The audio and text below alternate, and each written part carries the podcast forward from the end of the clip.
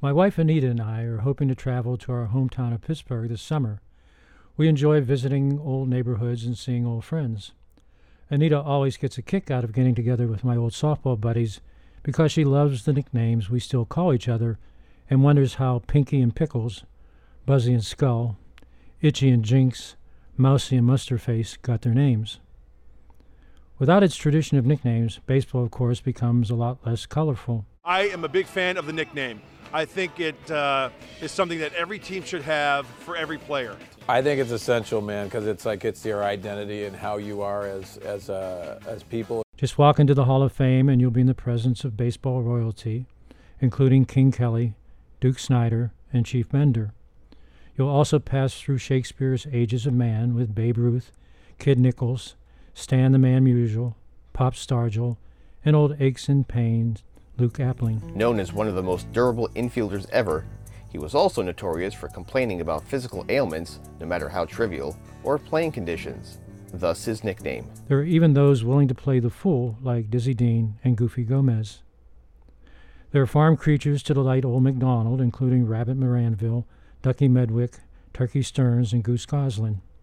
Stephen King fans will find Big and Little Poison in Paul and Lloyd Waner, along with Killer Killebrew but for those who prefer milder fare, there's Scooter Rizzuto, Pee Wee Reese, and Wee Willie Keeler. There are pictures in the Hall of Fame with wonderfully appropriate names like Pud Galvin, who turned batters into pudding, Cy Young, who whirled on the mound like a cyclone, and Bull Bob Feller and Big Train Walter Johnson, who mowed batters down with their blinding fastballs. The Big Train was as imposing on the mound as his name suggests. Many batters stated that the only thing faster than his pitches was an actual freight train. He began his 21 year career at just 19 years of age. His lifetime ERA was a mere 2.17. The great Chicago Cubs pitcher, Three Finger Brown, earned his nickname in childhood when he lost part of the index finger on his pitching hand in a farm accident and later mangled two other fingers in a fall. The shape of his fingers after surgery allowed him to grip a ball in such a way that hitters could not connect with his curve. Mordecai Brown wound up playing for 14 seasons, winning two World Series. Other Hall of Fame players earned their nicknames because of their personalities or lack of personality. While orator Jim O'Rourke was never at a loss for words, the Cubs' Gabby Hartnett had little to say. Leo Durocher mouthed off to umpires so often he was called the lip. John McGraw intimidated umpires and opposing players so much that they called him Muggsy, a nickname he hated. Baseball's best team for nicknames was the St. Louis Cardinals Gas House Gang of the 1930s.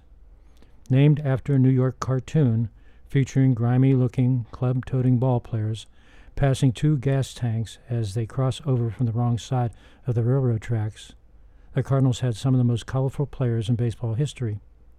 Managed by Frankie Frisch, known as the Fordham Flash, the Gas House Gang was led by prankster Pepper Martin, who also played in the team's jug and washboard band, and the pugnacious Ducky Medwick, who waddled around the bases and ruled the clubhouse with his fist.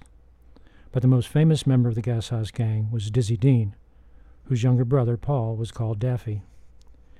Dizzy Dean bragged a good game and often made things up as he went along, often giving reporters different places of birth and different first names. Dizzy was coined his name due to his colorful persona and clubhouse antics. He was the last National League pitcher to win 30 games in a season. Of the 230 career games he started, he completed 154 of them. He went 30 and 7 on the way to an MVP and World Series victory in 1934 and actually drove in 76 runs during a 12 year career. He parlayed the image of down home country boy into a successful broadcasting career once his playing days had shortened due to a fractured toe and weakened arm. Reporters eventually got the revenge on Dean in the 1934 World Series when he was hit squarely in the head by a thrown ball while trying to break up a double play and was carried off the field on a stretcher. The newspaper headline the next day proclaimed X rays of Dean's head find nothing. I managed to escape my ball playing days with nothing more of a nickname than Petey, a name my old high school baseball coach called me but all that changed when Kent Haruf, my old SIU English department colleague and Saturday softball teammate, gave my name to a young character in his critically acclaimed novel Plainsong. The Peterson Kid smelled so bad that no one in school would sit beside him. So, to be fair to Dizzy and the rest of the Gas House gang, I once inspired, to Anita's delight, a character named Stinky Pete. As for Anita, her father called her Bummer because her parents were expecting a boy, a nickname certainly fitting for someone who ended up marrying Stinky. This is Pete Peterson for Reading Baseball.